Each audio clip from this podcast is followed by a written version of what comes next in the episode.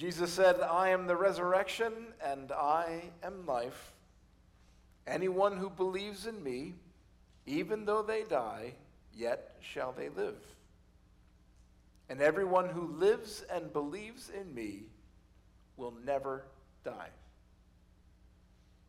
Those words sound familiar at all to you? Not just because you heard them this morning. When else have you heard them?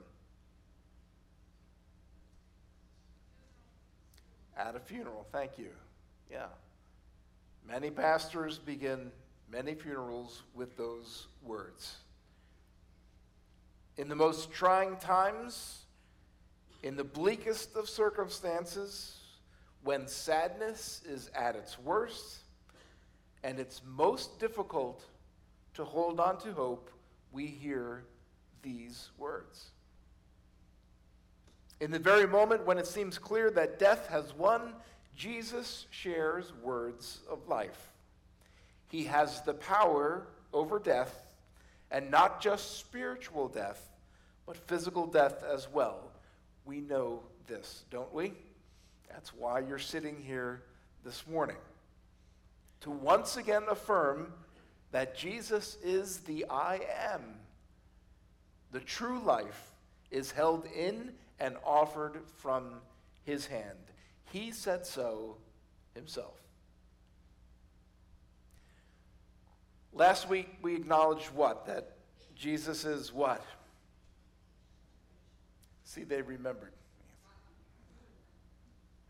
He protects, guards, guides, feeds, watches over, cares for, loves his flock, and he knows each of us by name.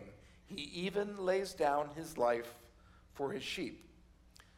Today's I am statement, the fifth I am statement, goes further to challenge us to accept that his care extends far beyond giving us what we need for today. He has made a way that even death is not the last word, and he invites us to do this one thing Pastor Nancy just asked the kids to do to believe.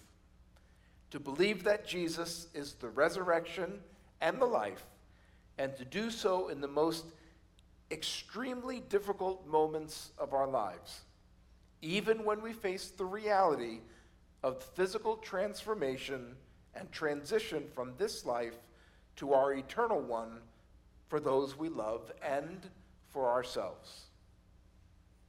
It's not